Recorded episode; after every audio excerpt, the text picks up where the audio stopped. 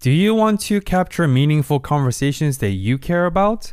Spotify for Podcasters allows you to make a podcast super effortlessly, distribute it automatically everywhere, completely free, and even earn money doing it. Did I say free while making money? What happened to capitalism? Use your phone or computer, hit press record, upload, and start creating today. You can also monetize your podcast super effortlessly through features like ads and subscriptions through the platform. If you have been following the Discover More journey, you know that I've been using Spotify for Podcasters since 2020. Download the Spotify for Podcasters app or go to spotify.com slash podcasters. Spotify.com slash podcasters to start creating immediately. Hey everyone, welcome to another episode of Discover More, where we strive to accelerate the learning process together through intentional dialogues. My name is Benoit. And my name's Aiden. This podcast was built on the foundation of approachable guests, synthesized experiences, and relatable lessons that will help you grow throughout your journey. Thank you for tuning in this week. We hope you enjoy and continue to discover more.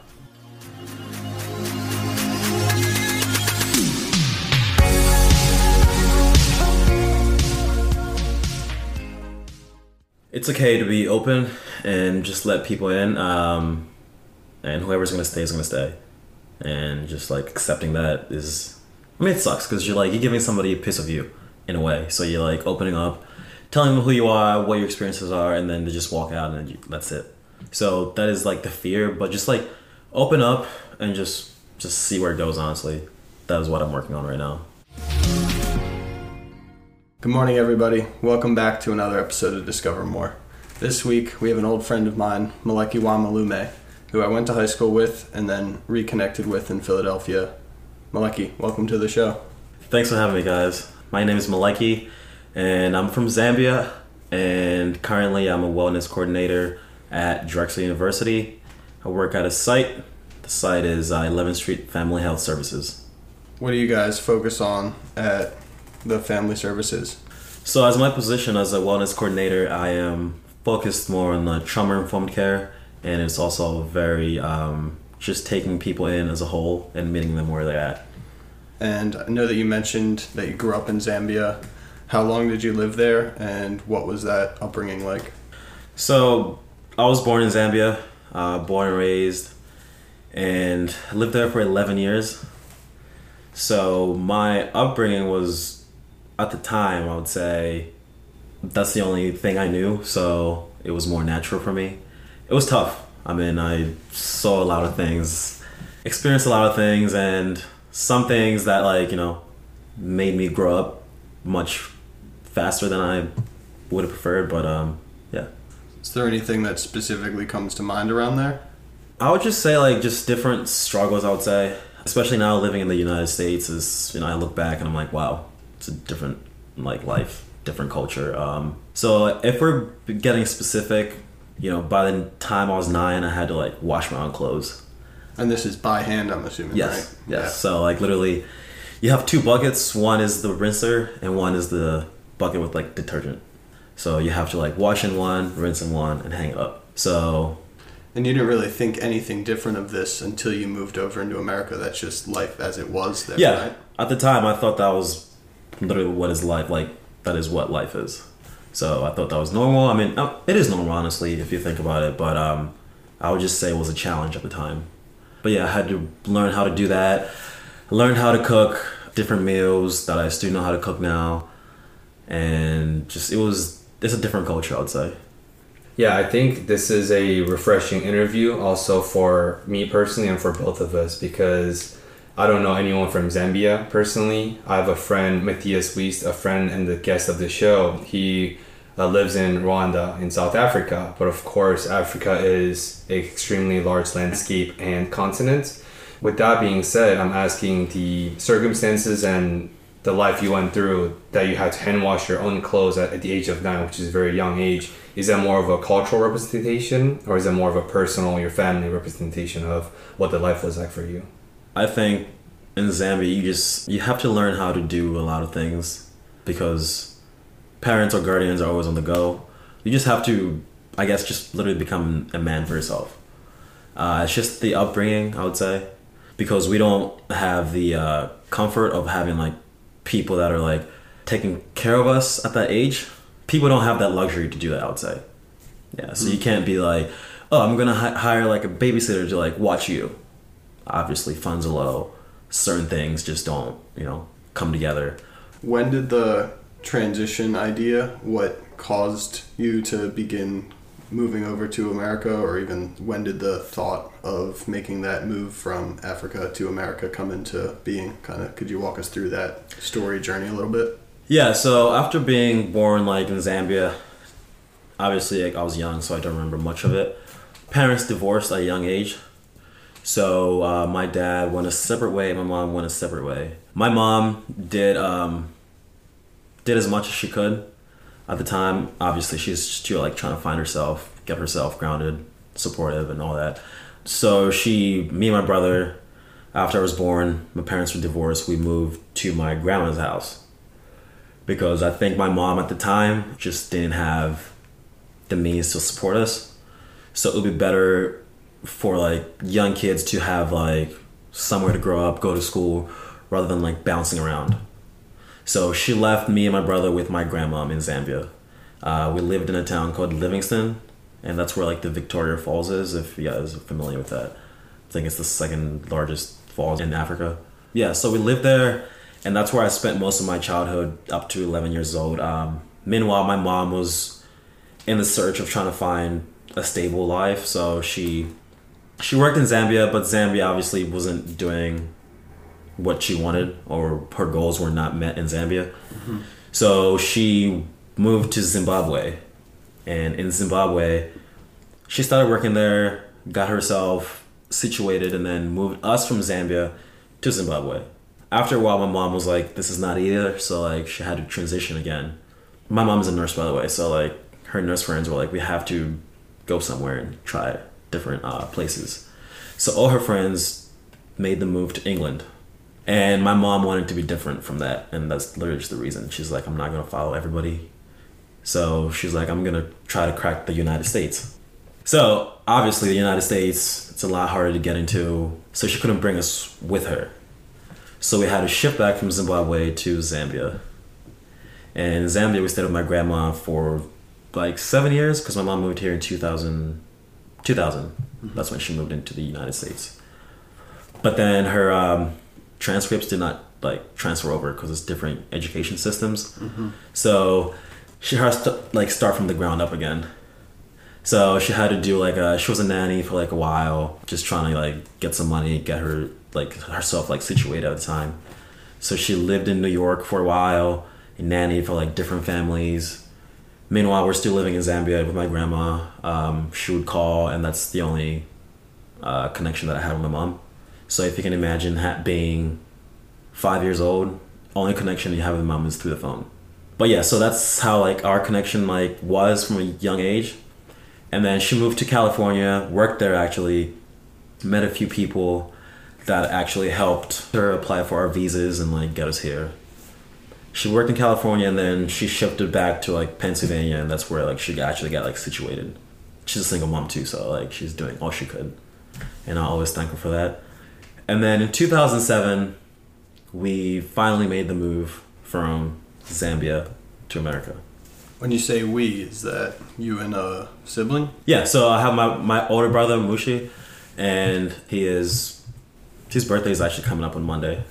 Yeah, there is so much for us to unpack. Yeah. And thanks for sharing a lot of that. And as a fellow immigrant myself with an immigration background, and that's the reason why I love having guests that also have the immigration stories and experiences because it is a unique experience, right? Especially in this multicultural melting hot pot in the US. So for you, Meleki, sounds like you had to be mature mm-hmm. since the early age. The fact that you had to wash your own clothes when you're nine years old, or you had to hop on the flight, a strange giant metallic thing that happened to fly for the first time with your brother at a young age of you know 13 and 14, and I also had a similar upbringing growing up. My mom, she was very busy trying to establish her career as an entrepreneur, so she worked a lot. Uh, me and my sister were very fortunate enough to have a nanny, but I wouldn't see my mom maybe like once every other week on a Sunday for like a brief couple hours, and she'd go back to her grind trying to establish a mm-hmm. company. And I also were very self-aware since a very young age, and I, I many people consider me to be very mature for similar experience that you went through. That mm-hmm. I had to be mature, and of course there is a financial differences between our circumstances, but I think that has nothing to do with your emotional maturity or your maturity in life, right? Yeah. So I just want to reflect that for the people that a lot of people, including the inner city kids that I used to teach in Philadelphia, or people like us, or people like you, a lot of the maturities were forced upon us. That the maturity were necessitated by the conditions, and that we had to be mature because we had no other options, like you talked about. Mm-hmm. It's not that you didn't want to only eat bread and butter for breakfast, but that was the only viable option. So, with that being said, when you reflect upon your vast immigration, moving around with your brother, being self reliant, growing up without a dad or a mom, mm-hmm. what was the most difficult transition for you when you first came to the US? And, like, I don't know how prevalent the American culture was mm-hmm. from Africa's point of view. I'm, I'm sure there's like the movies of Hollywood, the perceptions of what the US will be like. But when you first actually came off to that mm-hmm. humidity in the United States in New York City and onwards, what was the most difficult part? Was the racial aspect? Was it a cultural difference? Or was it the language barrier? But I think uh, unpacking to that will provide all the value for the listeners. I think for me personally, like in Zambia, I would, I spoke English. We learned English, so it just wasn't as fluent at the time. And I think when certain people meet me now, I mean, if, if you've known me for a while, you can pick up my accent. But if you meet me just from the go, it's harder for you to pick it up. You wouldn't know if I'm from Zambia. And I think that comes from just moving here from a young age. Whereas like my brother is, he was more like transitioning into like a teenager. So it's you can spot it out faster than you could spot it out on me, if that makes sense. But uh, moving in here and into like the United States, I think the most challenging part for me was having to like build everything from the from the go. If you can imagine a kid that is 11 years old having to start from zero, like build trust into friends and have a best friend, which at the time I didn't have from 11 to honestly like college. I think the challenging part for me was just getting into like transitioning into like talking to people and just like getting comfortable with people and then also them getting comfortable with me. And you also have to realize that at the time being from Africa as a kid was kind of like standoffish. People would just like look down on you for being from Africa. So that was another challenge that I had to like jump over. Mind you, like going home, it was just like me and my brother most of the time because my mom worked a lot. Um, she worked overnight. So, reason being, she wanted to be home, make meals while we're at school. So we come back to like meals while she's working, you know, so it just balances out. Which like worked perfectly because then we would like be at soccer from like, I don't know, three to like five. And that's when she would pick us up, drop us off, eat, and then she would shower, go back to work from like seven to seven. So that was her shift from like my my younger days.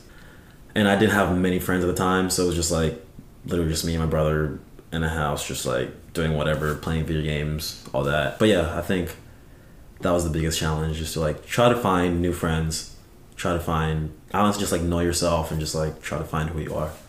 What was a big way that you explored that? I know when we played together, soccer was the big thing that brought us together, and it sounds like from what you've said about both yourself and Mu- Mush, Yeah, Musha. Mushe, Yeah. uh, soccer played a big part in the assimilation process. Could you touch on was that something that you played in Zambia and brought over with you? How Mm. that impacted relationships that you might have made, or really just how soccer impacted that whole journey? Whether Yeah. that's mindset related, friendship related.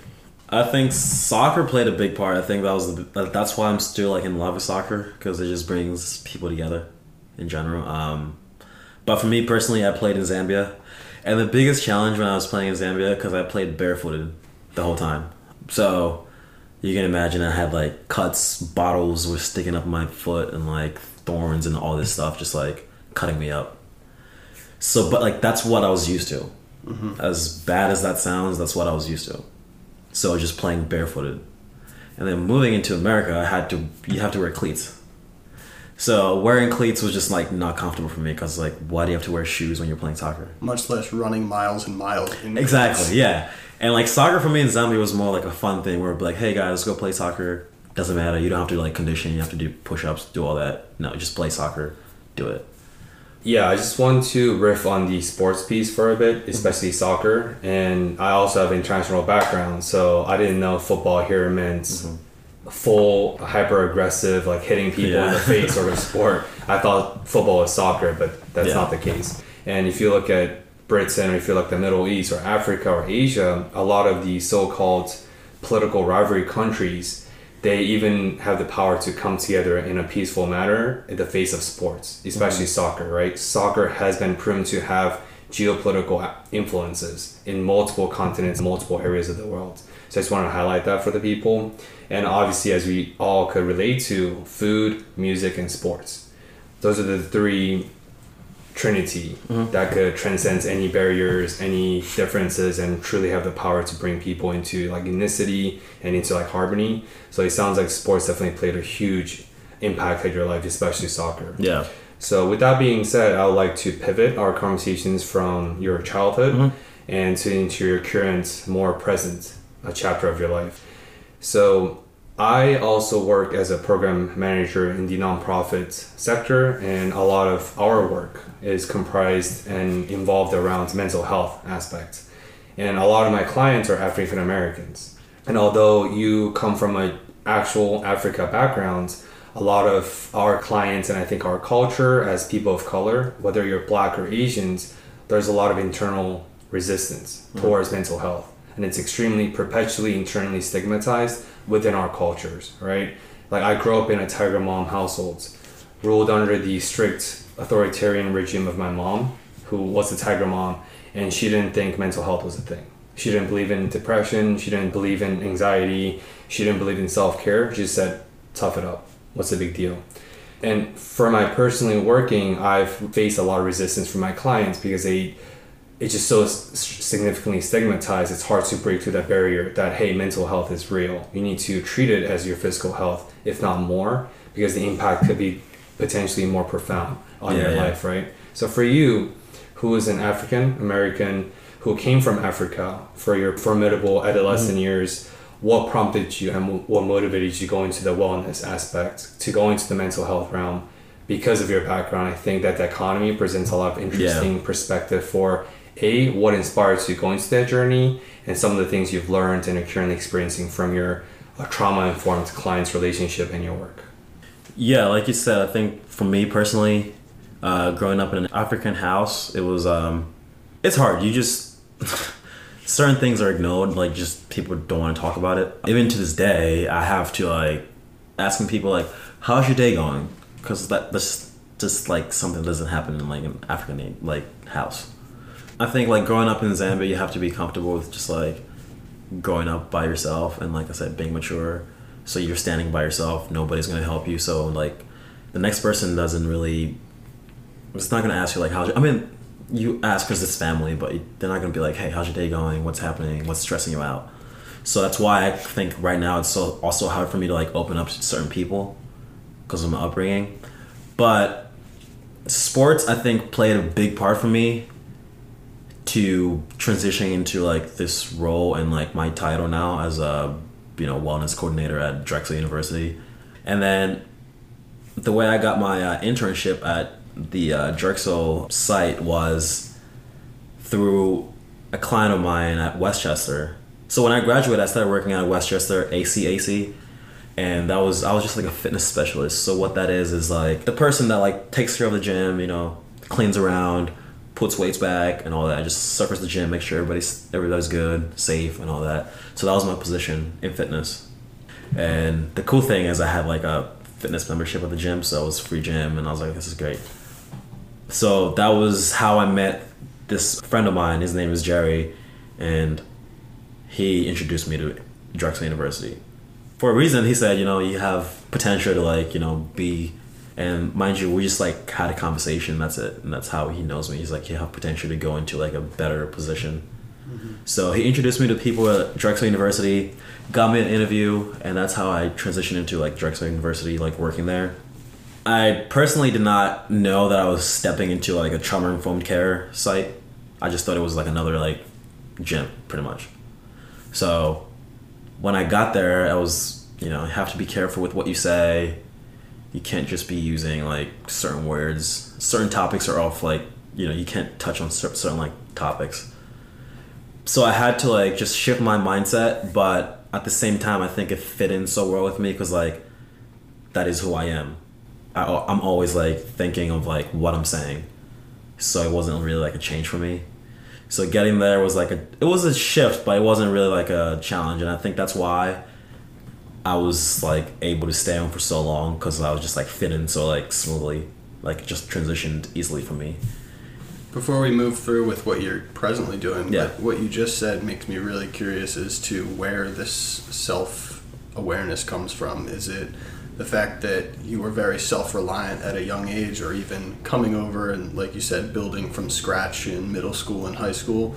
Um, because working with different clients, each client needs to have such a personalized and specific mm-hmm. approach, much less when those people have gone through serious traumas. You need to build trust with them, gain rapport, make sure that you guys can actually have the conversations and exercises that benefit Yeah. on both sides. Where you said this is part of who you are, but I was hoping we could explore mm-hmm. where that became part of who you are. I think growing up by not having a lot of friends around, so I just had to like be like self reliant on myself. I think that's where it comes from, like knowing just like who you are and like what you stand for. I mean, you'd be surprised how much like you learn about yourself when you sit by yourself. So I think that's where that comes from for me personally. Sit by yourself in terms of meditation or Um, just kind no, less. I mean, I did out? not. I did not even know what meditation was at the time. I think just like sit alone with your thoughts throughout the day. Like I had to do a lot of things by myself, mm-hmm. so I think that's how I just I'm so like self reliant. Like that's why I'm like able to just be like be by myself because I've just mm-hmm. been like by myself from like such a young age. So it's not like a chore, like a challenge for me. You know what I mean? Especially without the distraction, probably through Yeah. your upbringing, right? There wasn't any phones or television. Yeah, exactly. Distract, right? Yeah, yeah. I mean, like I said, I didn't have many friends, and not many people were like getting in contact with me. So like, there's certain times where like I'll just plug my phone into the charger and leave it there for like the whole weekend until I went to like school. Even now with my roommates that I live with, they'll be like, "Why are you in your room for like a whole day?" I'm just like, "This is what I'm used to." You know, this is what I grew up on. Like I used to be in my room, and not even just be like in my room, just to be in my room because I'm like shy from everybody.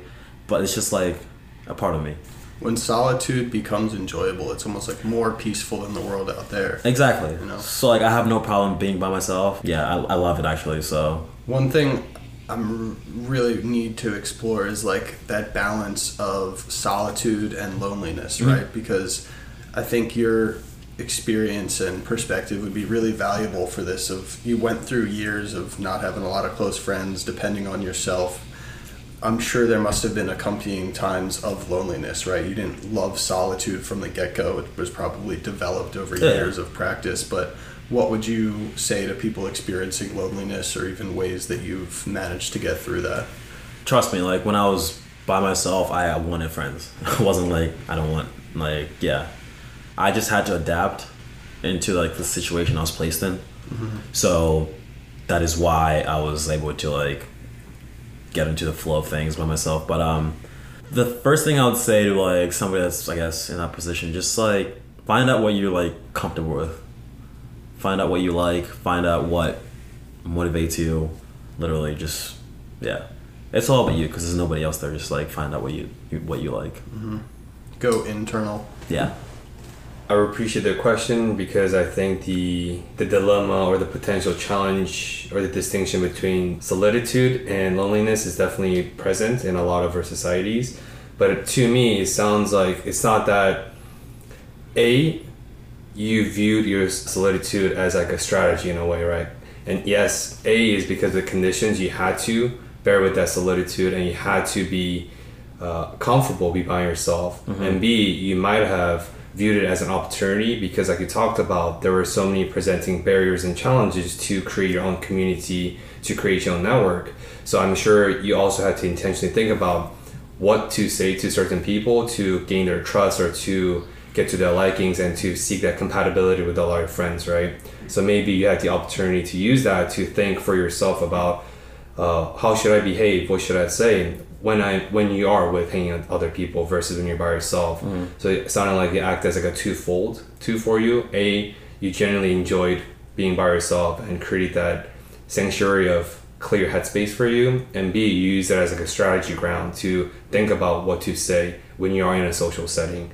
And I think that definitely, as you said, it helped you with the transition to your current situation where you didn't know it was a trauma informed clinic and you didn't know you're you would be working with clients with traumas and uh, other mental health issues but you were able to fit in easily because of your experiences. So with that being said can you provide a little bit more context for the listener to see what sort of a trauma informed clinic it was? Because trauma is such a wide spectrum. Yeah, yeah, yeah. and as we all know an event that could be perceived as traumatic may not be traumatic for someone else, right? A traumatization and the act, the process of trauma is how you subjectify Yeah. and how you perceive the experience.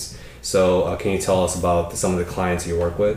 Yeah, um, I think personally, going up to like middle school and like high school, I guess I just wasn't accepted at the time, and that's a form of trauma, honestly. If you're a young kid coming up, you're not accepted, or you feel like you're not accepted. I think that like plays a role in how you grow up. So I think experiencing that, you know, in high school and in and like middle school, already was like embedded in my mind. Like it was like a, you're like pretty much never gonna be like accepted. So now like the only person that you have as somebody you rely on is either like family or just yourself. So I think that's how like I kind of like found myself, because then you can't depend on anybody else.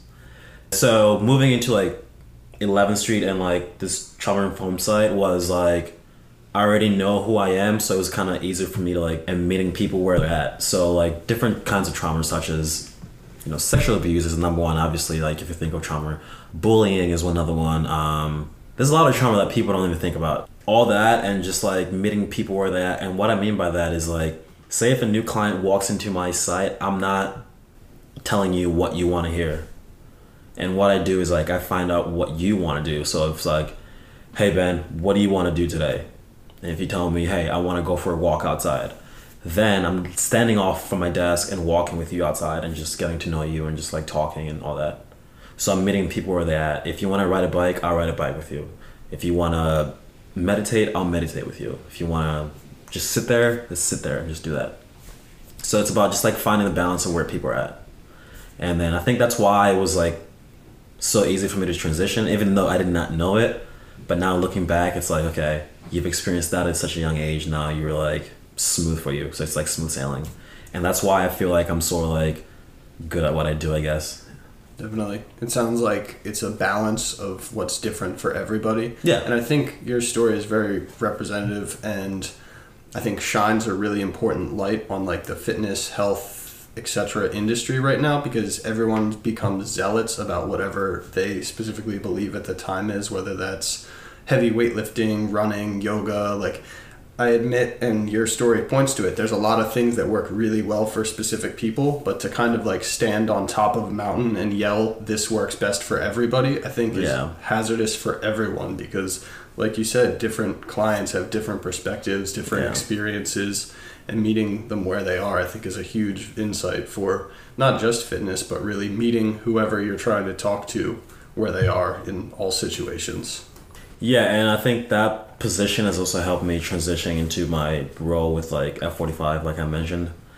I think like just focusing on that and like doing what is going on at 11th Street and just like not judging people for who they walk in as has helped me transition into F45. Whereas like F45 is more upbeat, you have to be energy driven, yelling constantly, music is blasting, just like, you know, it's different from what like I'm usually used to. You want to make people feel comfortable as well. You never want to be like, Aiden, do like you're doing this wrong, because then clients are gonna be like, hey, okay, this guy's like forcing me to do this. I'm not gonna come back. Yeah, we talked about a lot of things, and I want to break down a couple of things. Yeah. And I do want to get clinical with you since I do work in the clinical mm-hmm. setting as well. I think the first part of what you described is transferable skill sets, mm-hmm. right? A, you not only worked as formerly as a personal trainer at the F45 studio where they utilize and HIIT high intensity interval trainings. Yep. So you already had that coaching mindset, but I think you are able to transfer that from your identity and your hat as a personal trainer into this trauma informed clinical coordinator where you meet with your patients in a clinical setting into where they are, right? Trying to help them to get back to their feet or get back into the routine or to deal with their traumas, whatever it may be. And I think a lot of times our society puts so much emphasis on your resumes and the specific positions, experience you've gone through. However, I think there should be a shift and it's less about what you did, but about what sort of the skill sets and experiences do you have. Because once you have that transferable skill sets, even though you don't come from a clinical background, right, you have the skill sets to help and work with the patients in a clinical setting. Yeah. But the difference is, I think it's unique because you work concurrently as a part-time personal trainer on the 45 studio on the weekends, but your full-time is clinical setting role. Yep. So I, I think that that comment is pretty interesting, where you're able to constantly shift back and forth between two different identities that you Yeah. work with. Uh, the second thing I wanted to highlight for the people and also speak with you is the power of affirmations. Right? You brush it up, but I heard that you have to meet with people where they are by first affirming and acknowledging where they are. And you talked about sometimes your patients or clients aren't necessarily be confident to their abilities, but you tell them you're doing a good job, you're doing a great job, right? You're not necessarily trying to push them to the next level because everyone works differently, but you're like, hey, you're doing great. I don't know if you know what the technique um, motivational interviewing is called. So it's a technique and a method that's very common in psychotherapy. It's motivation interviewing because, like you both talked about, when you tell a client, "Hey, do this, do more, do that," it's called righting reflex. So it's a technical term in the psychology where every single person, especially as a coach or for someone who's more rational like we are, you like to right someone else's wrong. So when you see someone doing something wrong, you want to say, "Hey, you're doing it wrong. You want to do something else." It's a righting reflex. Everyone has that. And then the other side of that is ambivalence, right? A lot of your clients have ambivalence aspects, and when you're being ambivalent, there are two sides to the story. It's a mixed feelings, right? And then maybe your client wants to change. So, for example, they might have a talk such as, "I want to lose 50 pounds, but I have a job or I'm too busy. They're ambivalent. They want to change, be better, but there's some things that they still are struggling with. And what helps with that in a clinical setting is affirmations. You affirm where they are so that you're not always about changing, but you're also acknowledging their sustainment. Uh, technically speaking, in the clinical realm, they're called sustain talk and change talk. And every single client has that. So, with that being said, I want to ask you from a clinical setting point, what has been the most difficult part for you? So, it sounds like it is a natural fit, right? Because of your upbringing, you had the comfortability to meet people where they Yeah. are. Because of your coaching experiences, you know exactly how to proceed and meet with your clients. So, that was the easy part for you. But what was the difficult part? I think my biggest challenge going into that position was, um, say, like using different words. Like I cannot use modifications in a setting at 11th Street because then that makes somebody feel like they're not capable of doing something. So what I do is I have to use like the word options. So it's like, hey, you're gonna do this. You have a different option to do it this way, but it's not a modification. Because a modification makes you feel like you're less worth than like you know what the actual thing is. So instead of saying that, I say like, hey, it's a different option. You can do it. Do a push up. If you can't do it, you have an option to drop down to your knees. So either way, you're still keeping that mindset up there. So that was like the biggest challenge for me. Just like learning like the verbal language and like just like transitioning into that was like the biggest catch. There's certain words and like just like verbal language and connections that we have in that site that you can't use anywhere else. Yeah, it's just about like wellness in general. Just making sure you're not bringing anybody down, whether it's yourself or somebody else. Even like your body language, that's another way you can communicate with people. So, because of how emotional your work could be, Mhm. because your clients, every single one of them, although on a spectrum of trauma, they all have traumatized experiences. Yeah. How do you balance between your mental space at work and when you're not at work? And how do you deal with and how do you work with by not bringing the emotional baggage home? Because Yeah. that's one thing that I really had to work on uh, intentionally to have that mental clarity, to have that compartmentalization, to separate the work emotion versus when you're home, you're not affected by the traumas and the stories and everything in between. So thankfully, like 11th Street offers us as uh, staff meditation. So you have out of your eight hour uh, workday, you have roughly like 30 to like 45 minutes to yourself, and that's part of your work. So that's not part of your lunch break, but that's part of your work. Yeah, yeah. So technically, like I'm working eight hours, and I have like a 30 minute lunch break, but I also have like 30 to 45 minutes to myself. So it's like a self care uh, time or service that you have, and that's what is included in that time because of the work that we do is such traumatizing. It's just like could be a lot.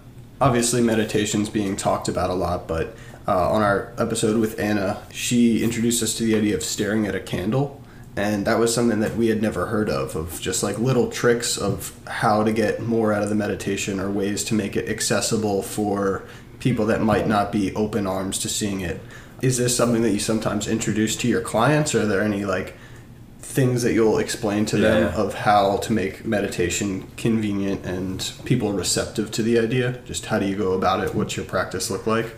I view meditation as just like it could be anything. You don't have to be silent in a room for like however long you want to be. I think people meditate in different ways. Some people love silence. Some people love listening to like DMX and just like meditate. So like I think it's about catching the balance of where like you find yourself in like a comfortable.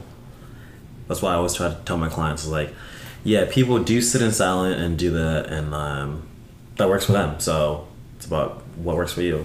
Um, Even if it isn't meditation, like you Exactly. said, that 30 to 45 minutes, I think that's such a valuable insight that could be applied to any company and any industry. It's like if you take care of yourself as an employee, you can bring more to the company, bring more to your clients, right? like my view is like if I can't take care of myself and I'm not at a stage where I feel like I can support somebody, so how am I going to support somebody else if I can't support myself?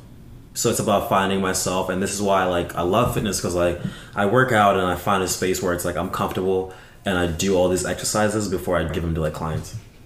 sounds like it's like a included self-care block that's built in your schedule. Exactly. Yes. That's the whole idea of self-care. Mm-hmm. You seek out measurements that's going to take care of yourself. So I do like the notion that you kept talking about. Every patient, every client has his or her definition of self-care, and they all seek out different treatments differently. So I want to take a slight pivot. So we've been talking a lot about our personal challenges and your challenges, some of the lessons you've learned, but I wanted to flip the script and talk about from the client's aspect. So for some of the listeners that may not know this, September has a special meaning in my heart. So September is Suicide Prevention Month. I personally lost three friends during COVID uh, who killed themselves. Uh, two of my friends were from my fraternity at Penn State. They took their lives, and one of them was a alum, but he also took his own life about in like June period. So, uh, and I'm in the military myself. So, uh, September as a suicide prevention month has a lot of meeting and a lot of grounds in the military community because a lot of veterans commit suicide. Yeah. And during COVID, just from some stats, uh, from I think February till June, July period, there was about, on average, every single day, 10 veterans committed suicide every single day nationwide. That's an insane amount of number. It's a lot. Yeah. So September has a lot of meaning to me personally and to Yeah. my community as military people. So I want to uncover some of the techniques, some of the toolkits you provided for your clients, and I want to also shed a light on the client's perspective because I think for a lot of your clients who are specifically from trauma informed settings, uh, they come with a lot of traumas, a lot of mental health challenges. So, what do you think are some of the aspects of your work that your clients find most difficult and most challenging, and how do you deal with those challenges? And I want to maybe use that to provide maybe some toolkits, some strategies for the people out there who are having similar struggles as we speak. I know one of my clients, the drive, the motivation, where it comes from is just getting out of the house. She just recently lost her mom, and her mom lived with her. So it's hard for her to be in the house because it reminds of her like her mom obviously. So the challenge was just getting out of the house and then coming to like the wellness center and just spend time around like me and just everybody else and that's how she got her day going. So now that COVID's happened, it's hard for her to like jump on Zoom and just do the same thing because yeah, you're jumping on Zoom, you're working out, but you're not escaping, you know? You're still in that house and you're still in that situation. So I think that was like for me to like push her was just like you don't have to do it inside. You know, you can do it outside. Bring your laptop with you. Let's do it outside. Let's do that and that. And it's just like just challenge people to just think different ways over like not being in a space where they feel like so like trapped in. Creating their environment. Yeah, so I think that was like one of like I guess the most challenging aspects of like COVID for me personally, like working. So I just try to like I literally just try to share my story. I try to be as open as I can to my clients. So what I did this weekend, what happened, um, what's going on in my personal life. So I have to be as open as I can, just to have them like know that okay, this person has a life and also has like issues going on. So we're we're connecting in a way, just being as vulnerable as I can with them. Honestly, that's all I'd say. Connection as almost the centerpiece. Uh, one of the coaching certifications I'm doing right now talks about a connection based model. So Mm-hmm. the whole idea is that like you could know every fitness or nutrition fact under the sun, but really what it boils down to is Connection. connecting with that person, right? And I think it's super valuable. Like you're treating, from what it sounds like, you're treating your clients as friends. Yeah, Just that's why I have such a like a good like connection with my clients, even like through like social media, is because I literally just treat them as my friends. Obviously, there's certain boundaries that I have to like close off, but like I literally try to stay as honest and as open as I can be, and I think that's the biggest thing you can do. Um, it makes people feel like welcome, and if you have a friend that's a trainer, you obviously want to come back to them. You know what I mean? So it's just about like building that rapport and just like connecting with people. You're using a relationship as the foundation, Yes. but you're using vulnerability as the bridge. I'm using Foundation. relationship as a foundation, but also just also being aware to the fact that I have to be vulnerable to build that relationship. The, uh, do you know who Brene Brown is? No, no. So uh, Ada knows of her. She's a very esteemed social scientist. She's a therapist. She's a professor. She does everything. Yeah. She has a couple of Netflix specials. I think you would be interested. Okay. But her whole motto is vulnerability is strength. In her specials and her lectures, she actually talks about that the single most effective way to create that connections, to create that relationship with anyone, is vulnerability. Because by being vulnerable yourself, you're inviting for the other person to also be vulnerable, and that's why a lot of invaluable experiences and stories exchanged, and a lot of that happen.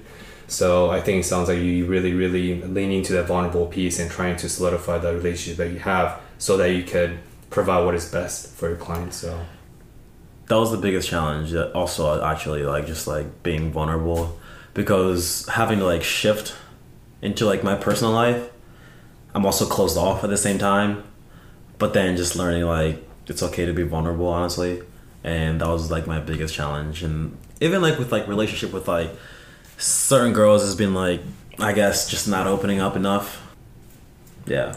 vulnerability is definitely something that I've like extensively tried to work on. It's Yeah. always a continuous work in progress, but I think similar to your story, I was very closed off as I was Mm-hmm. a kid. I think the introverted natures and closed off natures kind of compound together a lot. Yeah. But one thing, I'm not sure if it's a Brene Brown idea or one that I've heard elsewhere, but uncertainty is a prerequisite to vulnerability.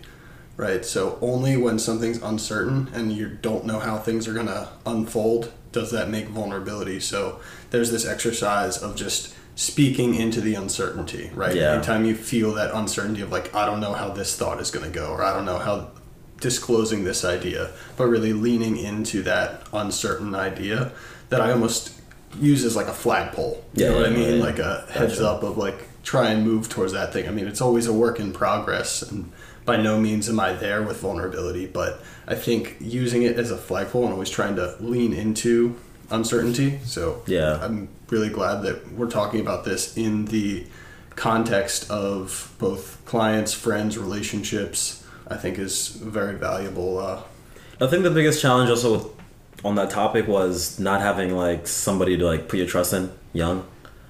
I think that's where that comes from. So me being just vulnerable, yeah, I'm vulnerable. I open up to people, but also just thinking like this person could just dip out anytime, and I think that's the barrier for me that I have to break and like get comfortable with somebody, and that's pretty much what like being vulnerable is. So you just like open up to somebody, just let them know what your insecurities are, your fears, all that, and just like. But at the same time, you also don't want to like let people in, just like just to let them in. So it's about like finding the right balance. Mm-hmm. Yeah. the balance of absolute trust, but Exactly. also perspective around the reality Yeah. of the situation. Because I'd rather have like an open conversation with somebody that I know that's gonna be there for a while, rather than just like open up to somebody just to open up to somebody. And that's where that comes from. So it's like, okay, how long do you actually want to get to know me, or like, you know, like, you want to talk for a long time? Like, I'll open up, but I just don't know how long you're gonna be here for. So it's like, when do I open up to you? Yeah. And we appreciate you sharing that because I think that's tough to like open up about. It's basically a core childhood wound at the end of the day, right? Yeah, exactly. What you alluded to, trauma can be any perspective of things. It doesn't have to be sexual assault. It doesn't Mm-hmm. have to be physical assault. But really, what did you say? Anytime people feel excluded or like violated Yeah. in some sense. Yeah, even like, even like with my my mom being here and me being in Zambia, like that's that's a trauma right there, because a young kid cannot see like their parents. So in your mind, that's like something you build, and you just like constantly think of as like, okay, why can I not see my parents? Like you know, there's certain times that crying, saying you know, why is my mom so far away? Why can't she come here on the weekends? That's like a trauma in itself. So I think like having that experience at a young age helped me build that resistance or like resilient platform to point where I'm like, okay, I can still like stand by myself and like do certain things by myself, but still it's still there. Yeah, it's tricky, and I love that you brought up your perspective. I think what you're talking about is the burden of Yeah. sharing, right? And most often, people, when they think about having a conversation or an intimate, vulnerable conversation with someone else, they think the burden only falls onto the people who's receiving the story. Because if you care about someone else, now I'm burdened because now I have to sit through the conversation. Yeah. However, what most people neglect and overlook is the burden of sharing. Mm-hmm. As a person who has traumatic experiences, whether it's trauma or not, because I think trauma could be perceived as any intensive experience, whether it's financially intensive, emotionally intensive, physically intensive. They all could be traumatic based on how you perceive it. Yeah. So that for someone to share something so vulnerable and close to their heart and their their experiences, now you feel burdened for sharing. So it's important that you brought it up and for all of us to be mindful that burden falls onto both parties. However, at the end of the day, when I look at a lot of our mental health challenges within our collective society, I have a couple of friends who are nihilistic. They mm-hmm. think there's no point of living, like what's the point? And unfortunately, a lot of times those people tend to be people who are really, really smart like a lot of my smart friends tend to have nihilistic tendency because they know too much in a mm-hmm. way. And then they are also very closed off and they don't think anyone can help them. But i ask them sometimes i was like hey have you tried to be vulnerable? Have you tried seeking help? Or have you tried talking with someone mm-hmm. you know that you're comfortable with? So i think although it is extremely difficult to be vulnerable and to create the initiative to reach out to someone else to have that conversation Yeah. you, you honestly just never know until you actually try that. And i think once you are able to bypass that challenge and barrier of vulnerability you'd be surprised by how many things you take away from the other side. So i do appreciate you sharing about from both sides of the spectrum about whether you're receiving trauma or you're receiving information or you're giving out that stories or you're giving Yeah. out that trauma. So yeah i appreciate you sharing that. But like that's definitely a point that I'm currently working on. Um, it's okay to be open and just let people in, um, and whoever's gonna stay is gonna stay, and just like accepting that is. I mean, it sucks because you're like you're giving somebody a piece of you, in a way. So you're like opening up, telling them who you are, what your experiences are, and then they just walk out and you, that's it. So that is like the fear, but just like open up and just just see where it goes. Honestly, that is what I'm working on right now. Uh, it reminds me of a quote by Jim Carrey. Jim Carrey said, "We might fail at what we don't like, so might as well fail at what we love." That's not directly relevant to what we talked about, but it re- reminded me of the vulnerability piece where you may get rejected by anyone, mm-hmm. right? Anyone could have that rejection towards you, whether you're being vulnerable or not, whether you're being true to yourself or not, or whether you're being yourself or not. So I think it's I like to, along with you, do like a call of action and encourage everyone to at least try to be vulnerable because the rejection piece is always going to be there, whether you're dealing with your intimate others or not. So I think it's at least try to get rejected or have the possibility at trying something to be vulnerable, trying to create that deep impersonal connections. Yeah, I think for me, like, like I said, growing up, I didn't really have many people to like lean on, depend on. Also, had to learn that validation is not like something that I needed because like either way, like people are gonna judge you or like even if like you do something well, somebody's gonna talk. So like put that in the background no matter what. People like go on social media, you know, they need like certain like feedback from people, but I'm just like just put yourself out there and somebody likes it, likes it. You know what I mean? If somebody accepts it, they accept it. So just know that somebody's gonna accept it either way and somebody's gonna hate it either way. So just have that in your mind. And I think people set themselves up to a standard where it's like everybody has to accept it, but I'm like, no, some things don't work for them. The biggest thing that that reminds me of is that there's both sides. Some people are going to love it, some people are going to hate it. But at the end of the day, the only thing that matters is like self acceptance, right? Yeah. Is accepting it from yourself and knowing that that was the best workout video you could have posted or like the best not necessarily the best but like that you stand by and you accept Yeah. and believe in whatever that thing is you're doing you shouldn't have priorities on any kind of validation from anyone but yourself Yeah. which we talked with two about last week i think that was one of his big things from his real estate journey is like he didn't get cared about how people saw his dream right it might have seemed out of the ordinary or Yeah. crazy in some situations, but really it's just that self belief, self acceptance that I think is super valuable in all elements of you know posting, sharing, creating conversations. Yeah, speaking of judgments, I think it's hard for people to truly judge you for who you are because oftentimes the only one person know you. That's yourself, mm-hmm. right? That's mm-hmm. why we should focus more on self judgment and self evaluation because how can you validate or invalidate someone's effort when you don't even know the full context about that person? Yeah. So thanks for preaching that and thanks for telling people focus on yourself because you are your best judgment because only you know yourself more than everyone else. Since we've been talking about uh, judgment and peace with other people or our own self judgments, mm-hmm. I wonder when you first came to the US, did you have any prejudgments or expectations of what the US ought to be like versus the actual reality when you came here? And feel free to talk about any aspects of that transition of uh, the reality versus expectation piece. So the only view that I had of the U.S. at the time was like through movies, the news. Um, yeah, that was like the only view I had of it. So obviously they're gonna show you what you want to see on the news, what you want to hear, and like racism for me at that young age was never something that I thought of. So- if you go to Zambia, we accepted. It's a country that's just open and accepting. Honestly, it's accepting no matter who you are. We have white people living there, Chittima's family, and it's also, I guess, to some extent, like a lack of like education around the topic itself. I can speak on this because I grew up in Zambia, went to school in Zambia, and like racism was never a topic that was touched in school. So coming on to like America now, it's like this is what we're learning history. I mean, in Zambia we did learn about history, but not about like that topic specifically. Zambia just gained its independence like literally 56 years ago from the British because the British pretty much owned that land and like ran it by itself. So people in Zambia now are learning, obviously, with like everything that's coming along. So like even like the Victoria Falls, the reason why it's called the Victoria Falls was because like David Livingstone, the guy that discovered it, came into the country and then named it after Queen Victoria. Hmm. So that's why it's called the Victoria Falls, and that's how it's popular. But us as Zambians, we don't call it that. We call it Mosi-oa-Tunya.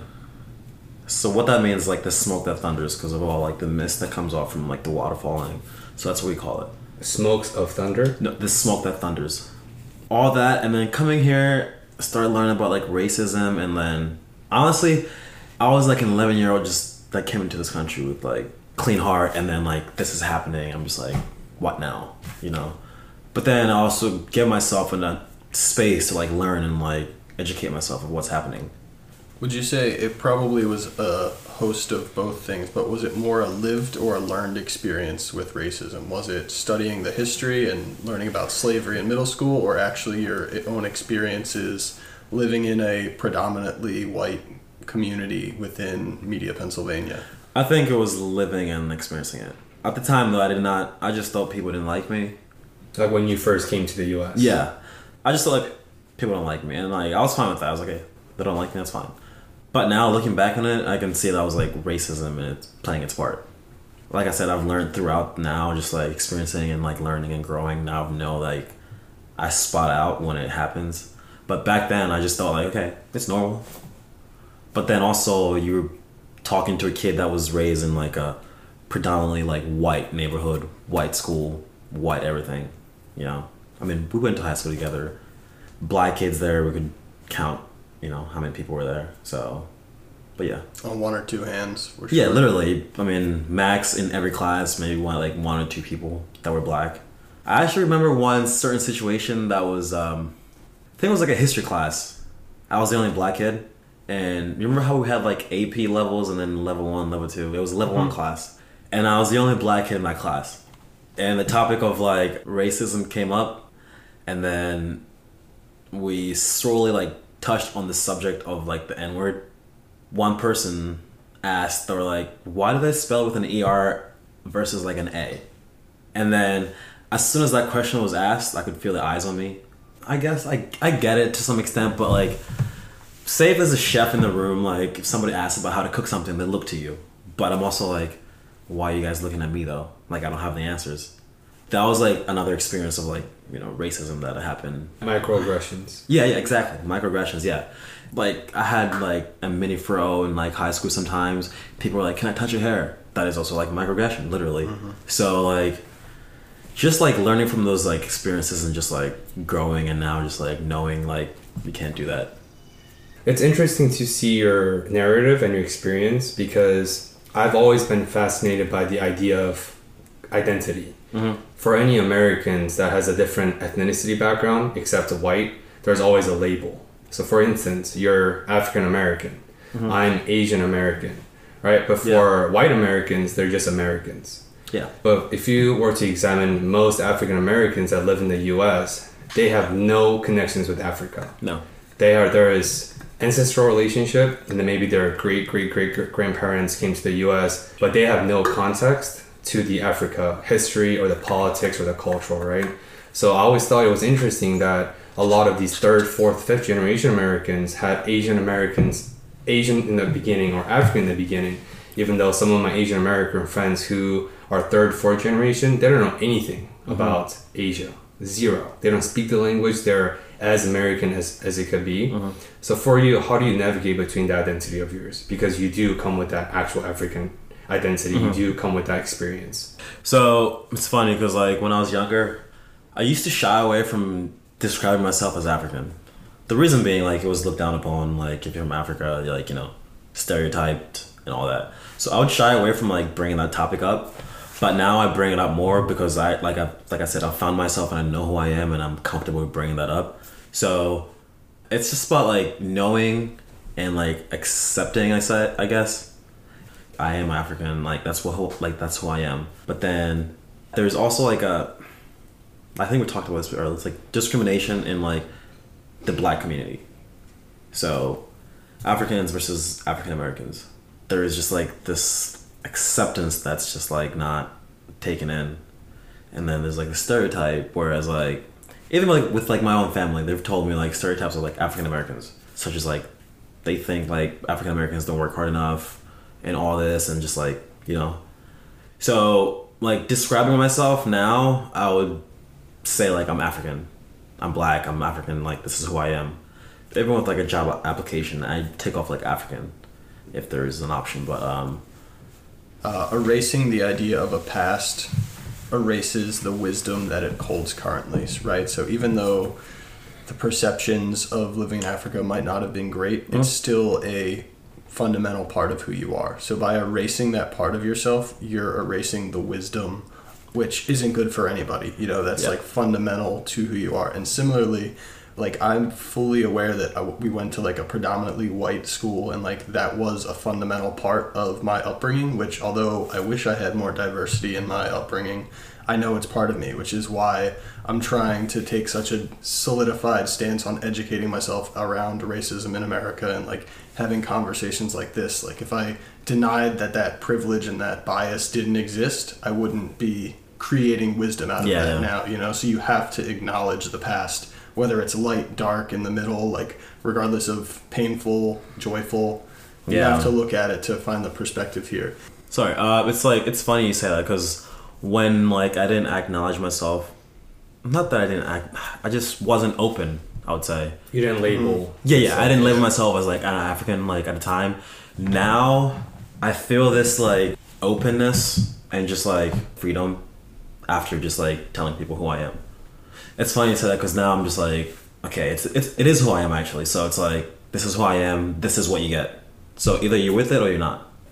I heard this one saying of like you can only get back as much as you give. So imagine Mm-hmm. a conversation as a total 100%. If you only give 40% in that conversation, the Yeah. maximum limit on that other person's side of the conversation is what you're giving. So at most, if you only come in with 40, the other person it's inevitably an 80. So by Exactly, opening up yeah. yourself fully, sharing everything that makes you who you are, you can have those conversations that bring you to the full 100. Yeah. Like even now, if I meet somebody out or like a bar or like a party, whatever, I just give them like my full story, and it's actually a much better connection than I've had in the past. It just makes me unique in a way. Honestly, it separates me from like everybody else, so that helps a lot. Yeah, I want to echo Aiden's uh, gratitude for how open you have been willing to the show. And we always find that the most of our magics and sparks do happen in the midst of those vulnerability and the intimacy details. So I do appreciate along with Aiden's. And I think everything that we've talked about and everything that you've shared touches on the power of self acceptance Yeah. right? And then I think the key word of this episode and then the key phrase in your life, your missions, who you are is connection. Your life revolves around the idea that connecting with your patients, connecting with your clients, meeting where they are, creating the human connections through vulnerability, through human relationships. And I think a lot of times, many of us neglect connecting with yourself. Oftentimes, how can you expect other people to respect your identity if you're not even part of your own identity? How can you accept other people in the world to accept who you are if you don't even accept who you are? So it sounds like you had to go through that mental transition growing up from first shying away from your identity because of the stigma, stereotypes, and the racism to eventually for the past few years you came to that self-acceptance that you're comfortable with your skins who you are, your stories that you now disclose and try to present as holistic stories as you can. Yeah. And I think uh, it's very powerful because you have to accept yourself first and foremost for other people to accept that because people see it. Yeah, yeah. People can see your self esteem. People can see, oh, this kid doesn't even respect him or herself. This kid doesn't even, he's in self denial. It's very Mm-hmm. Yeah. evident. So you have to harness that self acceptance Yeah. so that people will accept you externally.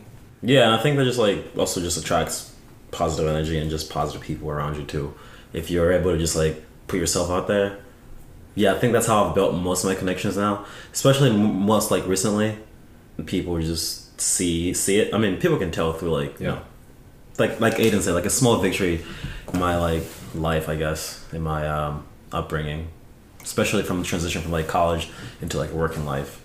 That has been one of the victories I would definitely uh, claim. So yeah, as we're coming to the end of the episode, Yeah. I'd like to ask you the question that we ask a lot of our guests. So because you have so much experience, personal experience and professional experience in creating the connections, if you are the designer or the mentor of a mentor program that's designed for you and you're about to give advices to your younger self or to a group of mentees, what are some of the advices and mentorship you're trying to instill into these people? biggest advice I would give my younger self would be um, just honestly just be your authentic self. That's the biggest advice I'd give to myself because I found myself trying to fit in with different crowds, try to fit in with different people, um, trying to get accepted. But at the end of the day, I mean, if you can accept yourself and you know who you are, that's the biggest advice. I mean, that that's gonna take you further than trying to fit in. And like like, like I said, if you do accept yourself and you don't think that's the best version of yourself, obviously work on that. But if you accept yourself and you know like this is who I am, you know your goal, strive for your goal, and keep like you know eyes on the prize. Yeah. For people who's interested in your journey, maybe your coaching gigs on the weekends, Mm-hmm. maybe what you do, how can people find you, and what are some of the projects you're working on in the future? Like I said, currently I'm also starting my uh, master's uh, program the, on the 21st. So I'm getting my master's in uh, public health. And the reason why I chose public health was just, I think like wellness in general is more unique than just like focusing on one, like say like physical therapy. Because I wanted to do physical therapy for the longest time. Like I work in a physical therapy setting, but it just didn't drive me or like motivate me. Public health because it's just like you're focusing on you know the study of just like everything in general. So um, I'm excited for that. That's my next project. So focusing on that and then just like trying to build up my personal uh, business on social media, doing more workout videos, more uh, fitness inspired things. Um, And what is your Instagram tag? my Instagram is I am Meleki because I am Meleki. but yeah, I am I A M and then M E L E K I. Yeah. Thank you, man. Uh, we're super excited to see you venture into the public health. I think Yeah. that's super inspiring. You're taking the systems approach to making everybody healthier from a public setting. Yeah. And we'll keep an eye on for the fire Instagrams coming. Yeah, I've di- I definitely have some content coming up, so I'm excited for that. And then, um, yeah, thank you guys for having me. It was definitely great. of course, man. Definitely Happy felt to- like like a vent session, but like just opening, you know. And yeah, thank you. And as always, for anyone who stuck it out and listened to the very end, thank you very much for listening. And, and as always, till next time. Thank you for listening to another episode of Discover More. We release a new episode every Monday on Spotify and Apple Podcasts, and would really appreciate if you have subscribed and shared this with your friends. We hope you enjoyed this episode and join us next week in the journey of discovering more through intentional dialogues.